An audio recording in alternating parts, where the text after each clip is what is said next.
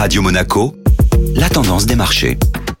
Radio Monaco, la tendance des marchés avec Société Générale Private Banking. Aurélie Lombardo, bonjour. Bonjour Benjamin. Pour cette première séance de la semaine, les investisseurs sont restés prudents. En effet, ils font toujours face aux mêmes incertitudes. La croissance, les tensions sur les prix, les approvisionnements et les problèmes financiers du géant chinois de l'immobilier Evergrande. L'Eurostock 50 a clôturé proche de moins 1%. Du côté de l'or noir, la semaine a débuté avec une réunion de l'OPEP+, qui s'est conclue par un statu quo. La hausse de la production restera donc à 400 000 barils par jour à compter du mois prochain, malgré les pressions en faveur d'une hausse plus importante de l'offre. Suite à cette annonce, le Brent a dépassé les 82 dollars le baril en séance. Et les chiffres de l'emploi américain de septembre seront publiés en fin de semaine. Ils sont attendus par les investisseurs et ils seront regardés de très près. Lors de sa dernière réunion, Jérôme Powell avait déclaré que si le rapport sur l'emploi de septembre se révélait décent, une annonce concernant la réduction des achats d'actifs pourrait intervenir bientôt. Vendredi marquera donc l'une des dernières données économiques importantes publiées avant le prochain meeting de la Fed du 2 et 3 novembre prochain.